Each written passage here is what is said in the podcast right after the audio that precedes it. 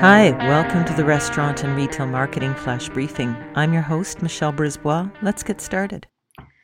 Merchants have had to employ a whole lot of new strategies, and many of those are going to continue post COVID.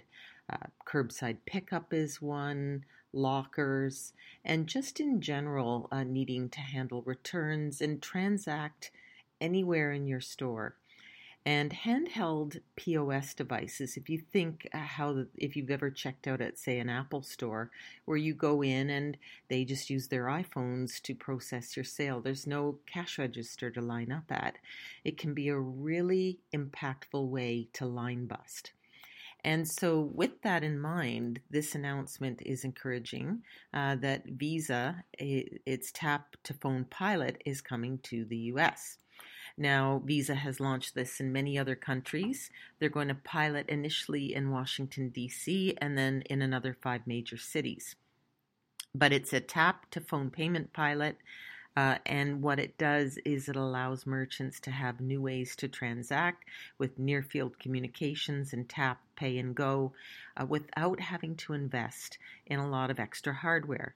It can turn your Android phone into a point of sale device and accept payments from near field communication enabled cards and mobile wallets.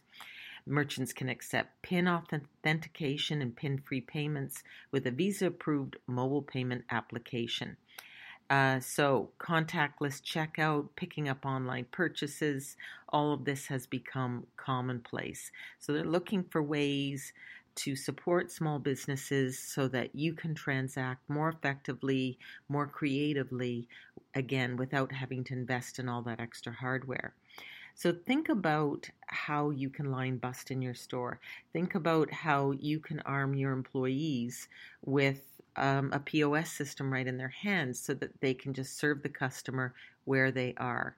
Uh, with labor shortages, this might be one thing that might be a little bit helpful. Talk to you tomorrow. So come on, let's get out.